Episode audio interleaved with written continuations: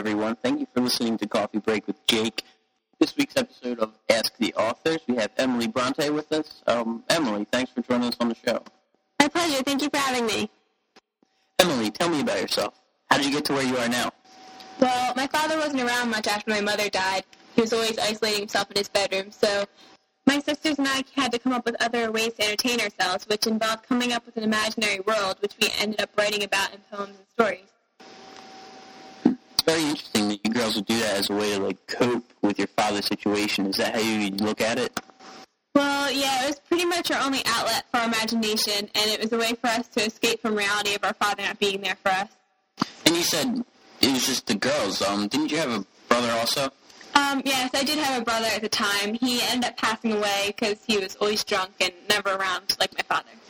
So sorry to hear about your loss. Um, that must have been awful with all the stuff going on in your family. Was there any other way that you guys escaped you, in particular, from the situation? Well, we did go to school for a while, but I became homesick and I couldn't go to school any longer. And then me and my sister Charlotte traveled to Belgium with a dream to start our own school someday. But while we were schooling there, my aunt died, and we came home from the funeral, but I decided to stay home and help my father. So did you view this as the end of your dreams, writing novels and poems and stuff, or did you just see it as a, a sidetrack just to help your dad for a while?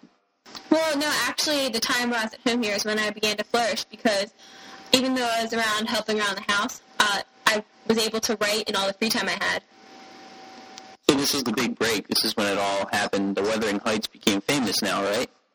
Yes, this was actually when I wrote Wuthering Heights, but when it was first published, it had mixed reviews about it. People believed the romance in the book was immoral and improper at the time. So what you're saying is your book wasn't a big hit right from the beginning. That's surprising to me. Uh, no, it wasn't a big hit at all. Actually, people, like I said, believed it was immoral. They didn't understand my writing, they or the depth of the book, they or the plot, and they didn't understand where I had the characters' motives coming from. Now you said uh, people didn't understand the motives. What were the motives? What drove you to write this book? Well, some people use writing as a tool to just escape from their circumstances, like I did as a child. But then I chose to incorporate them into my stories, both the good and the bad, to give them substance and meaning instead of being aimless fairy tales. So that's why nobody understood where you were coming from, is because your stories are so elaborate. Yes, that's correct. All right, well, let's get into it a little bit. Um, tell me about the characters in your book. Well, there's a few of the characters are Mr. Earnshaw, who is the owner of Wuthering Heights, Mr. Lockwood, who is the narrator, Mr. Heathcliff, who was adopted by Earnshaw, and Nellie, who actually symbolizes me in the book. And of course, there's more characters than that, correct? Yes, there are a few more, but we'll get to those in later episodes. All right, moving along, what are some major themes of the story? Well, there is the clash of forces, the idea of revenge, mainly with Heathcliff, but we'll get to that later, and the destructiveness of love that never changes. All right, Miss Bronte, now that we have the setting and the characters uh, set up, um, why don't you tell us a little about the plot? Well, Mr. Lockwood travels to Wuthering Heights and encounters a series of strange events, and he obviously wants to know more about what's happening there. And once he returns home, he asks his housekeeper Nellie about the inhabitants of Wuthering Heights, and that's where the story within the story begins, and where it gets a little bit more complicated.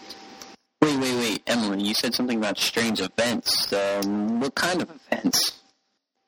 When Mr. Lockwood visits Wuthering Heights, there's a bad storm and he can't return home that day, so he has to stay overnight. And while he's sleeping, he wakes up to a woman tapping on his window asking him to let her in. Obviously frightened by this incident, he breaks the window and begins to cut her hand with the glass. After a brief struggle between the two, the woman flees and the blood that had dripped from her hand also disappears. Mr. Earnshaw frantically comes in and asks what's wrong. Lockwood explains himself, and Mr. Earnshaw desperately looks out the window looking for the woman, because he knows his wife's ghost. After the strange night at Wuthering Heights, Lockwood returns home, where he then proceeds to ask his housekeeper, Nellie, what's really going on. Whoa, whoa, whoa, say something for next week, Emily. We have to do something so people will come back and listen to our program again. Oh. All right, sounds good. Well, it's been nice having you on the show. It was great hearing about your childhood and all the things that made you who you are today. You're a rather remarkable person, and um, yeah, I can't wait.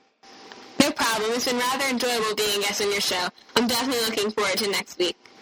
All right, everybody. Emily Bronte will be back on the show again next week, same time, and we'll discuss more about her book, Wuthering Heights. Thanks for listening. This is Coffee Break with Jake. Until next time, see ya.